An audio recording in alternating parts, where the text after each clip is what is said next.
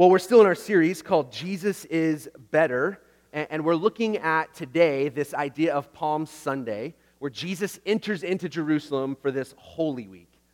And we're going to look at what it looks like uh, to be a part of a different kind of kingdom. I don't know if you've ever had the opportunity to meet someone famous.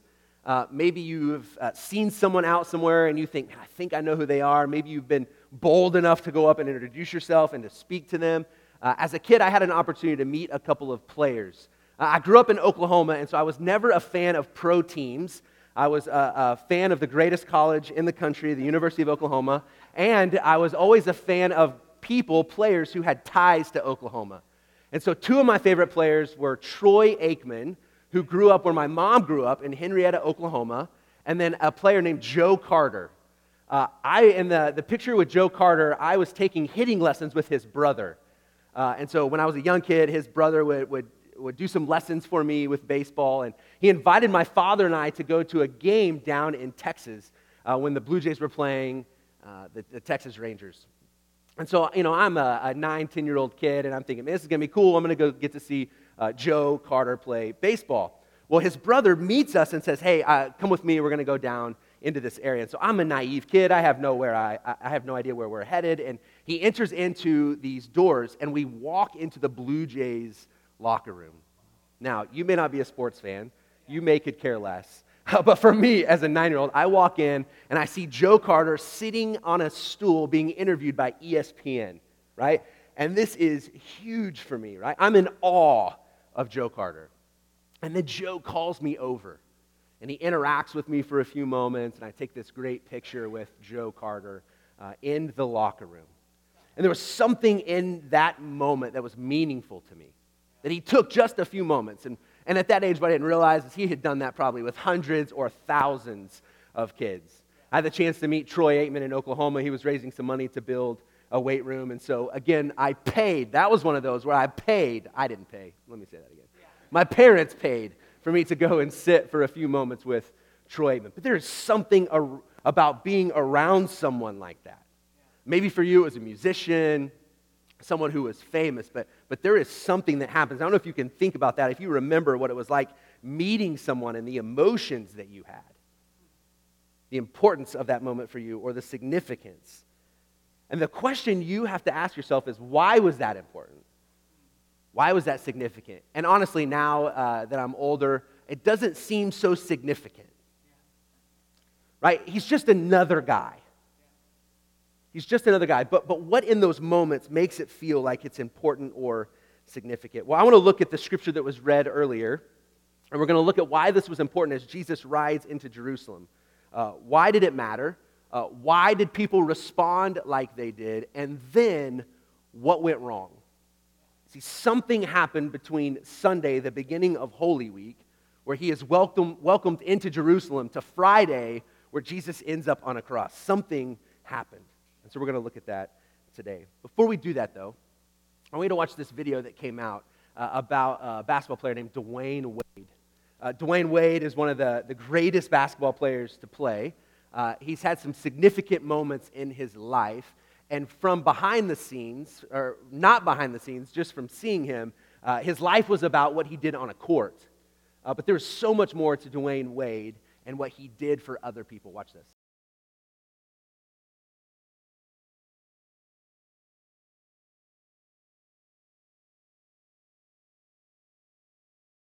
Right? So for Dwyane Wade, we see something that happens on a court, and he has had made millions of dollars and people want to be around Dwyane Wade because of that. But the real reason that Dwyane Wade has had an important role in his community and significance is because he used that as a resource and as a tool to invest in others people's, other people's lives. See, Dwyane Wade wasn't just about himself, but he was about others. We're going to see that that, in a way, goes wrong for Jesus the teaching of Jesus as he rides into Jerusalem and what he would do the last week of his life ends up getting him on a cross. Let's look at uh, Matthew 21 again. If you don't have a Bible, there should be a Bible around you somewhere. That's our gift to you. You can have that. Uh, it'll also be on the screen, uh, but Matthew 21. It says this As they approached Jerusalem and came to Bethphage on the Mount of Olives, Jesus sent two disciples, saying to them, Go to the village ahead of you, and at once you will find a donkey tied there with her colt by her. Untie them and bring them to me. If anyone says anything to you, tell them that the Lord needs them, and he will send them right away. Just a side note, I don't know if that would really work anymore, uh, just to do what you want and just say, yeah, Jesus needs this and uh, take, but that's what happens in this uh, moment. Verse 4, it says, This took place to fulfill what was spoken through the prophet. Say to the daughter of Zion, See, your king comes to you, gentle and riding on a donkey, on a colt, the foal of a donkey. The disciples went and did as Jesus instructed them. They brought the donkey and the colt, placed their cloaks on them, and Jesus sat on them. A very large crowd spread their cloaks on the road, while others cut branches from the trees and spread them on the road.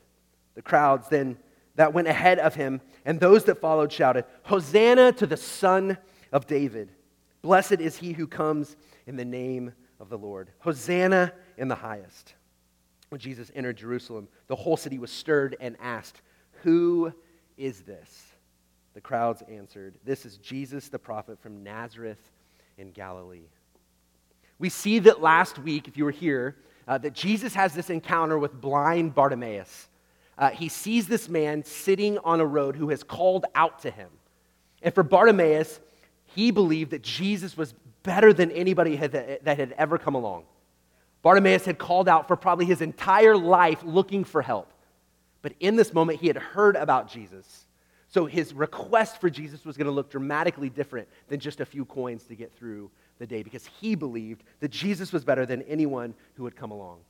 Now, there were some naysayers, there were some people who tried to silence Bartimaeus, but it actually just increased Bartimaeus calling out to Jesus.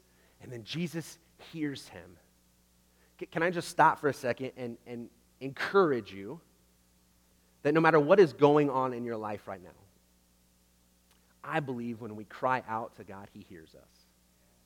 That maybe things won't turn out like we want in the moment, that maybe we don't hear from God in that moment, but would you just be encouraged today to know that He hears you. If you've never read the Psalms, would you read the Psalms? They're written by this guy who's just in this place of worshiping God and acknowledging God, but in these moments of just despair, he feels alone and he cries out to God. He hears you when you cry out. And so Bartimaeus cries out. Jesus hears him and says, Call him to me. And he asks Bartimaeus, What do you want? And Bartimaeus says, I want to see. I want to see. And Jesus heals him in that moment.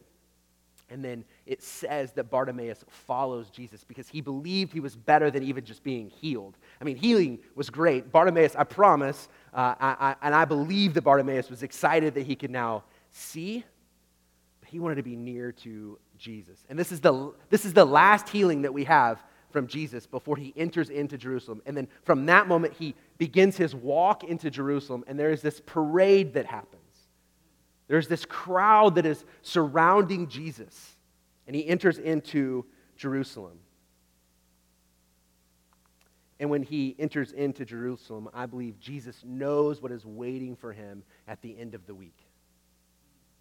He, he knows what he will have to bear and what his life is going to look like. What's interesting in this scripture and in this story, we, we see this reference um, in verse 5 of something that took place hundreds of years before Jesus comes.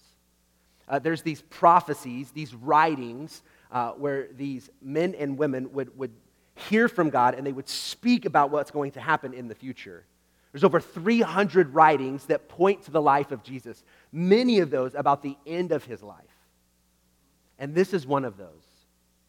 This is one of those where in Zechariah 9, the writer says this Rejoice greatly, O daughter of Zion. Shout, daughter of Jerusalem. See, your king comes to you, righteous and having salvation. He comes to bring something to you, gentle and riding on a donkey, on a colt, the foal of a donkey. This was written hundreds of years before this takes place. This is a moment when we can look back to the promise of God. That, that God says, Look, I am going to send someone. I'm going to rescue you. I'm going to redeem you. I'm going to save you. And this is that moment where we begin to see it come to fruition. that there was purpose in the plan, that there was purpose and a promise to what was going to happen. So this procession is more than just by accident, it was meant to happen. But there's another procession that's also taking place at the same exact moment, historians say. That as Jesus is entering into the eastern side of Jerusalem, on the western side of Jerusalem, there is also a processional, there is also a parade uh, for a man named Pontius Pilate. Now, this procession looks very different. Uh, Pontius Pilate rides in. Pontius Pilate was a Roman governor. Uh, we'll, we'll actually hear more about him on Friday. But he would have been riding in on a large, massive war steed. I mean, this would be a large horse that Pontius Pilate sits on. And around him would be soldiers also on horses. And they would all be clad in leather armor. They would have helmets and they would have swords or spears. They would have bows with a quiver of arrow. And there would be these drummers who are welcoming Pontius Pilate and his crew into Jerusalem. Now, the, the people watching, if you were Jewish, would have been watching in fear. Uh, they would have been afraid of Pontius Pilate. See, every time this time of year would have been known as Passover. This was a time where God had saved his people out of captivity. It's a moment where God sends his spirit and passes over the Jewish families and saves them as he brings destruction on those who weren't. And for every year, the Jews would celebrate this. They would remember the Passover. They would remember the time there where they were freed, where these people of captivity would be liberated by God. And so now the Jewish people find themselves just in a different hostile environment with a different ruler. It was Egypt, but now it's Rome. And so the thought of uprising was always in the air. There was always this thought by the Roman rulers that they may have an uprising again. They may rebel. And it had been about 35 years since that had last happened, but it had happened. And so Pontius Pilate or another Roman ruler would ride in to intimidate the people. They wanted people to live in fear. And about 35 years before this, in a rebellion, they crucified around 2,000 Jews who were a part of the rebellion.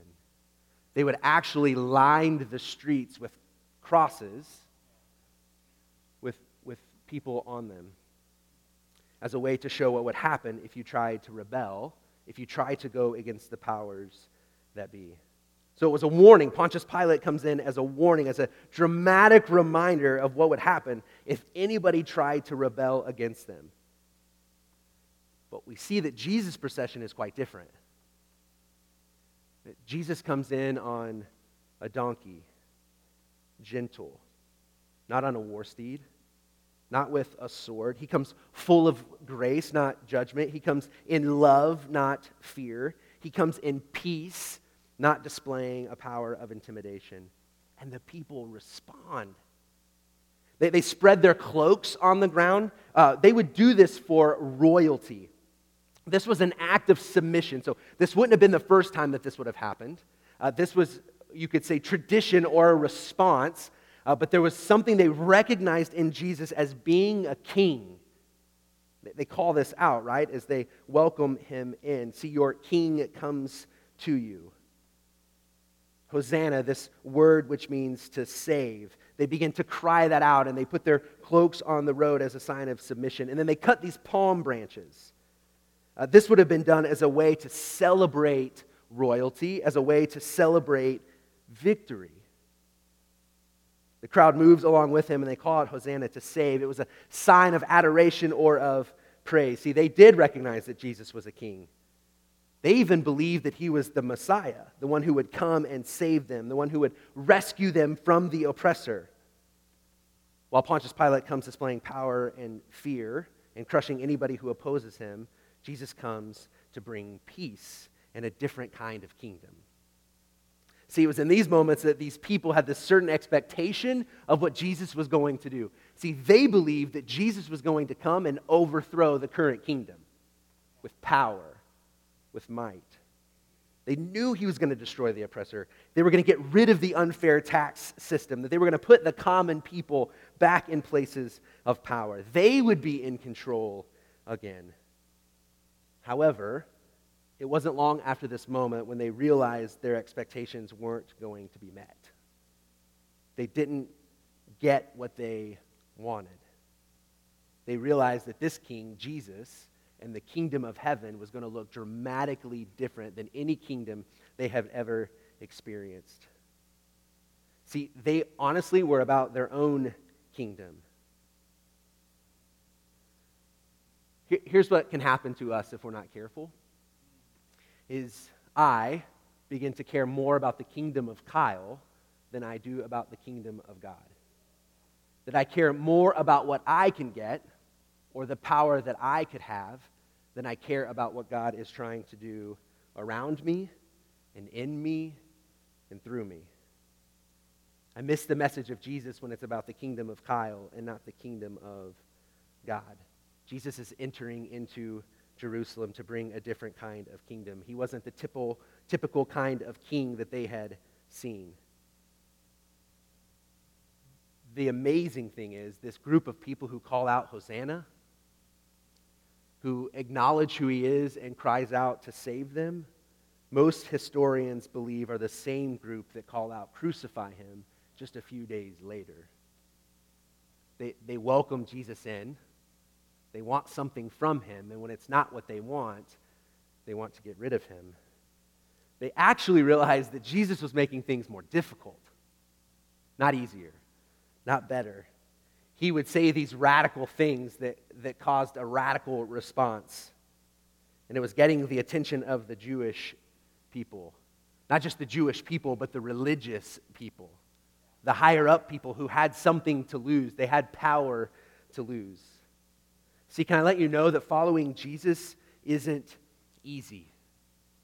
Following Jesus isn't about being comfortable. Following Jesus is not about our own kingdom. It's a radical way to live life that says, not my will or my way, but God's ways. So it's the religious leaders, it's the Roman rulers, it's those who worshiped Jesus and welcomed him in who were trying to figure out a way to get rid of Jesus. They were afraid a rebellion was going to take place.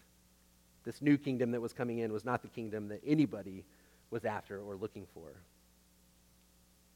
Here's what's interesting to me as I think about this and I read this. They, they believe that he was a king. They don't deny him being the king. It just simply didn't fit into their kind of kingdom. So his kingdom is not looking like the kingdoms of the world then, but it also doesn't look like the kingdoms of our world now. See, the world leads out of fear uh, most people who we see with authority often uh, leads people out of intimidation and fear, but Jesus leads out of love or by invitation. See, the world says to be served. The world says, get what you deserve, get what is yours. And Jesus says, serve others. The world says, do whatever it takes to win. And Jesus says, do whatever you can to elevate other people. Power in the world is success. Submission to Jesus is success. The world is me first, while Jesus is others centered. World says self interest first. Jesus says often sacrifice your interest for others. I'll say that one just one more time. Uh, the world says to care more about your own interests, where Jesus says actually sacrifice your own interests for others. The world says to have an agenda for your people who look like you, or think like you, or believe like you, or live like you. And Jesus says to have a love for all people in all places without condition. See, the way of God's kingdom is better than the kingdom of the world if we're willing to follow that kind of kingdom. We often want to get ahead, but it comes at the expense of others. However, the kingdom of heaven is never about simply getting ahead or getting what we desire or want, but it's about experiencing and living out the call of God on our lives to truly love others. So if you're in a position of power, and some of you are, uh, some of you have large responsibilities. That could be as a parent, uh, that could be in your position in the community, that could be in your position at work, but, but you have power. You're invited as a follower of Jesus to lead differently, to point to a different kind of kingdom. So Jesus rides in on Holy Week, the beginning of Holy Week, and begins to point to a different kind of kingdom. Uh, many people believe he'll use his power and authority to take control of a group of people, to overthrow the powers that be. But we see a few days later really what Jesus is doing. Um, it's one of those moments, one of the last moments that we see Jesus really pointing to who he is and what he is att- attempting to do and wanting to accomplish. John 13. John 13, these are these last moments with his disciples, those who are following uh, Jesus. Um, these are the moments where Jesus is about to leave and he's wanting to point to something.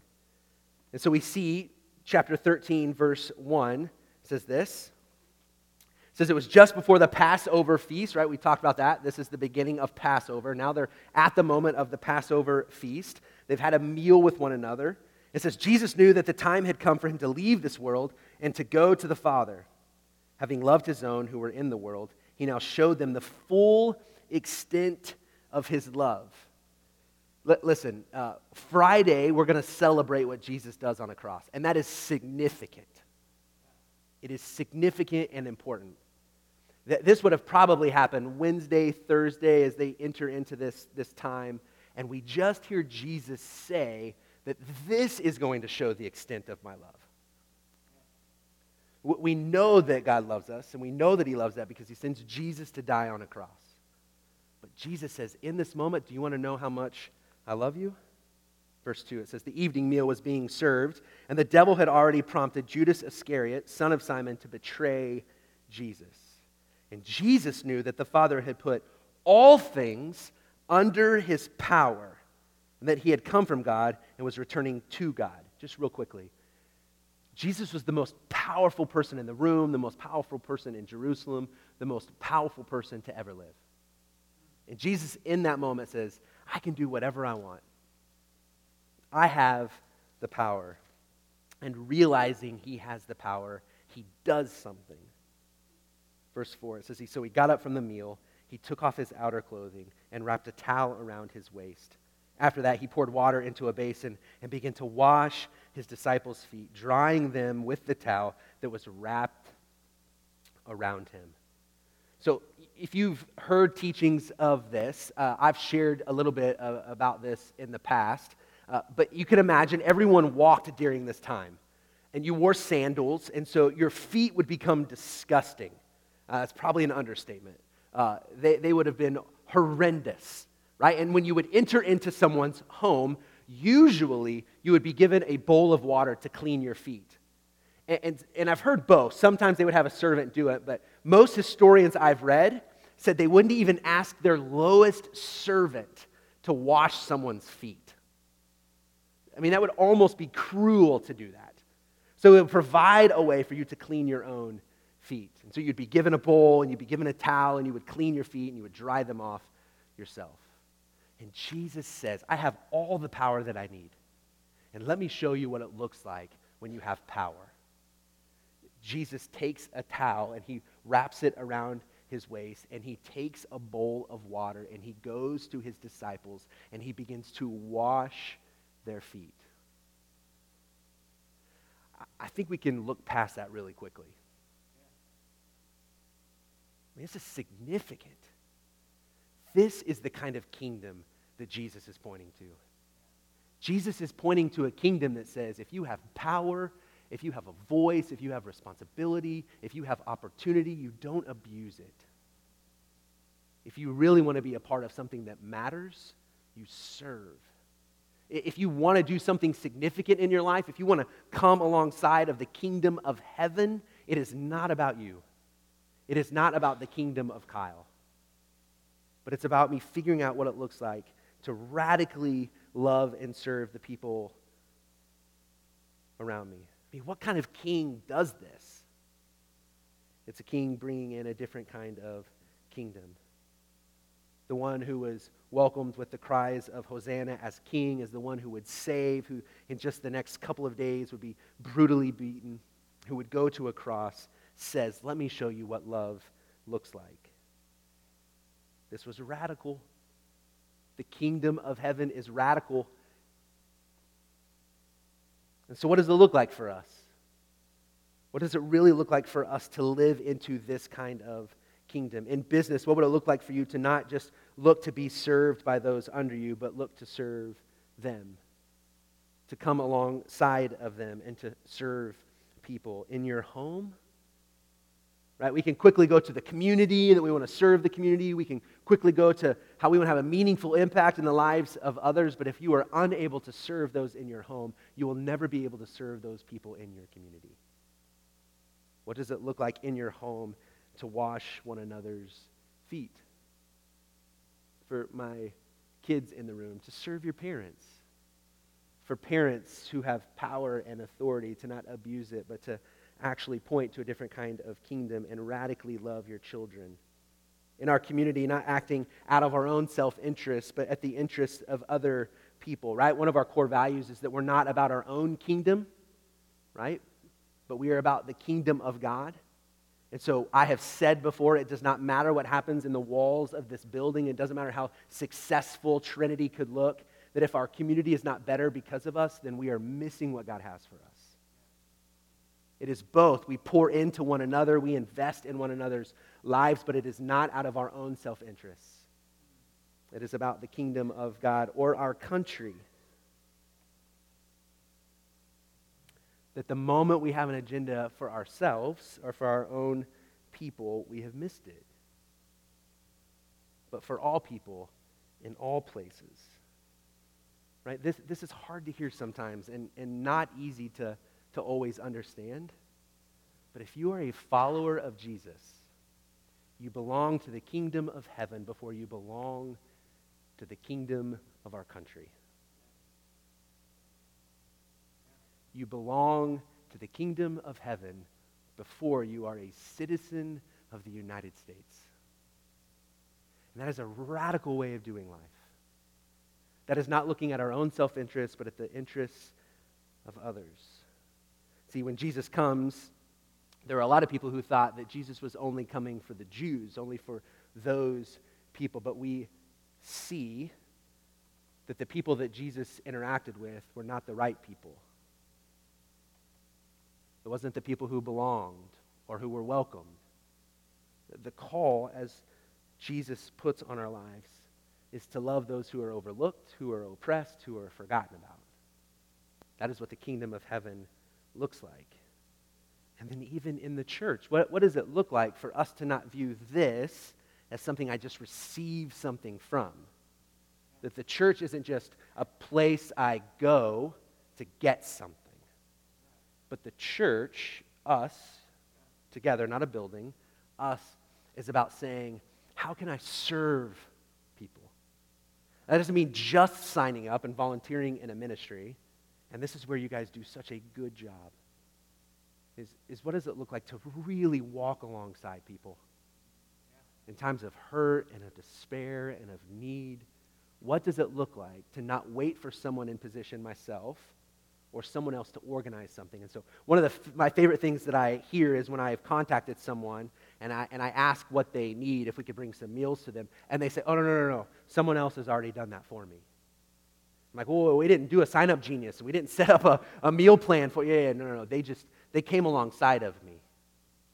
They cared for me and they loved me. There's something radical that can happen with a group of people when we don't live out of our own self interest, but the interest of other people. Something happens and we become a part of a different kind of kingdom. So they, they reject at first Jesus washing their feet, right? Because there's no king who would do that kind of thing. And then in verse 12, when eventually they give in and allow Jesus to wash their feet, Jesus, verse 12, says, When he had finished washing their feet, he put on his clothes and returned to his place. Do you understand what I have done for you? He asked them. You call me teacher and Lord, and rightly so, for that is what I am. Now that I, your Lord and teacher, have washed your feet, you also should wash one another's feet.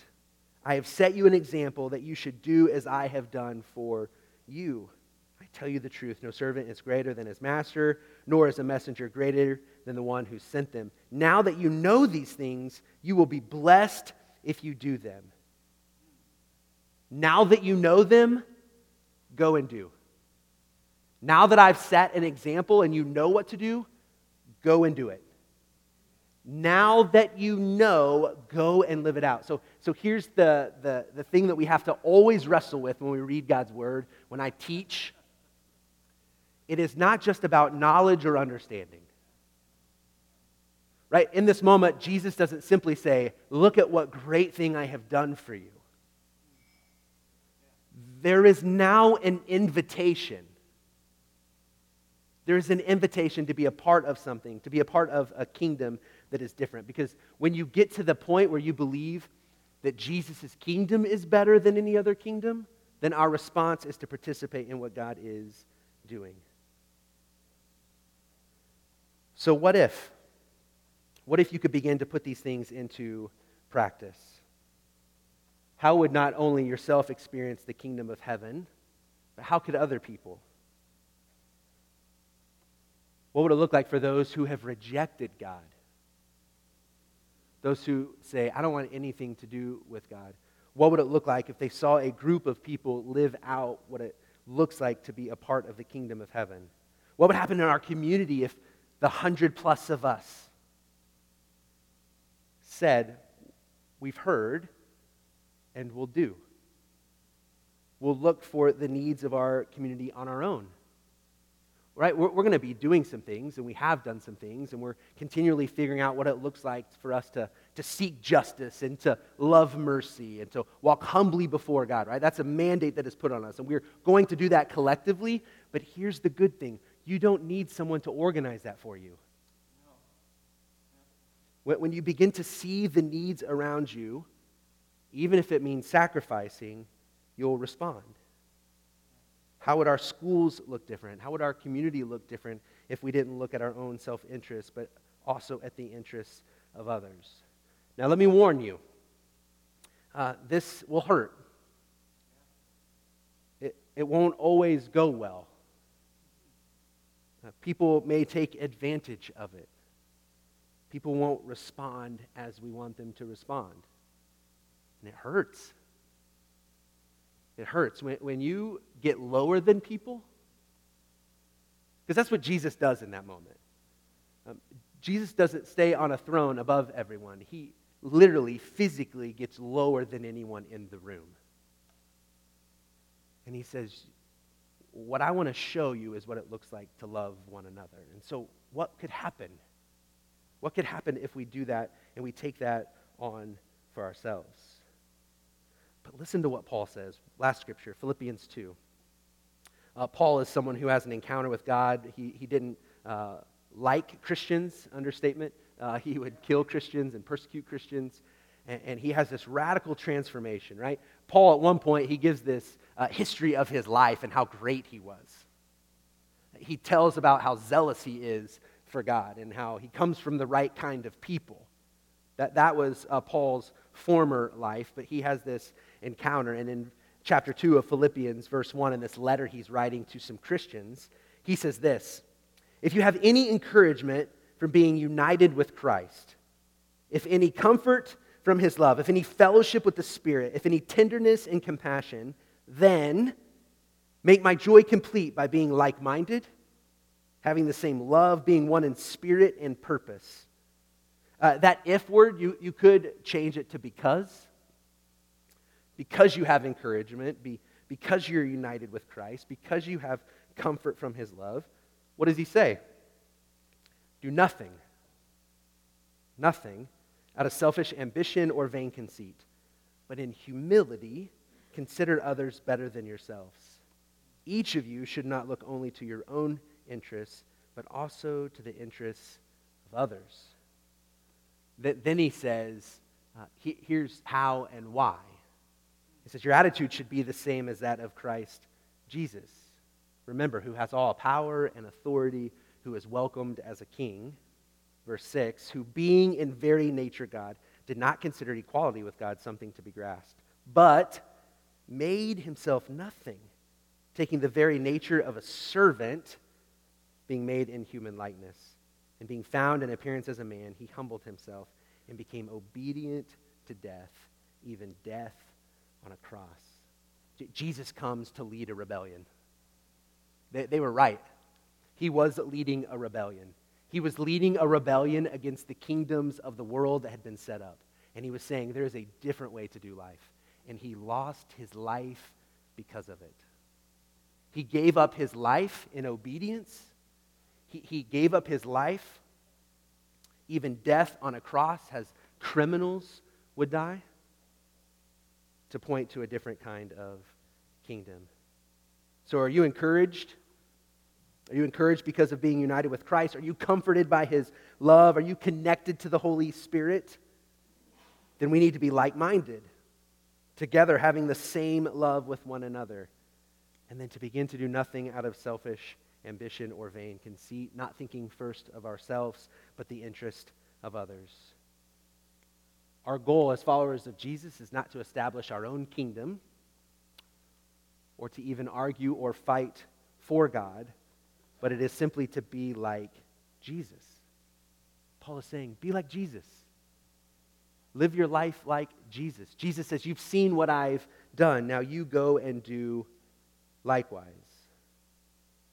And so the King, Jesus, he gives his life for you and for me. And so, what is your response? What is my response? What is our response? In what way have you believed that the lie of what the world has to offer is better than the kingdom Jesus offers? In what way have you thought, ah, Jesus is good, but I think I need to acquire more or to seek my own interests first? Maybe even at the expense of others. In what way today, this week, can you humble yourself and wash someone else's feet? And, and I think you are wise enough um, and smart enough to understand that this doesn't physically mean to do that because that might weird uh, people out. Um, but what does it look like? What is the one thing at where you work that no one wants to do? Well, what is the thing you, you often have an opportunity to do that will serve the interests of others, but because of sacrifice and looking to your own self interest, you don't do? How could you do that this week? How could you do that? In your home, at your work, in our community? How could you do that? How, how can you live out the call that Jesus gives now that you know, now that you have heard about this different kind of kingdom, then you go and do as well? Uh, one of my favorite quotes, Greg's going to come up. Uh, one of my favorite quotes from Martin Luther King uh, Jr. is this Life's most persistent and urgent question is this what are you doing for others? What are you doing for others? Would you stand as I pray?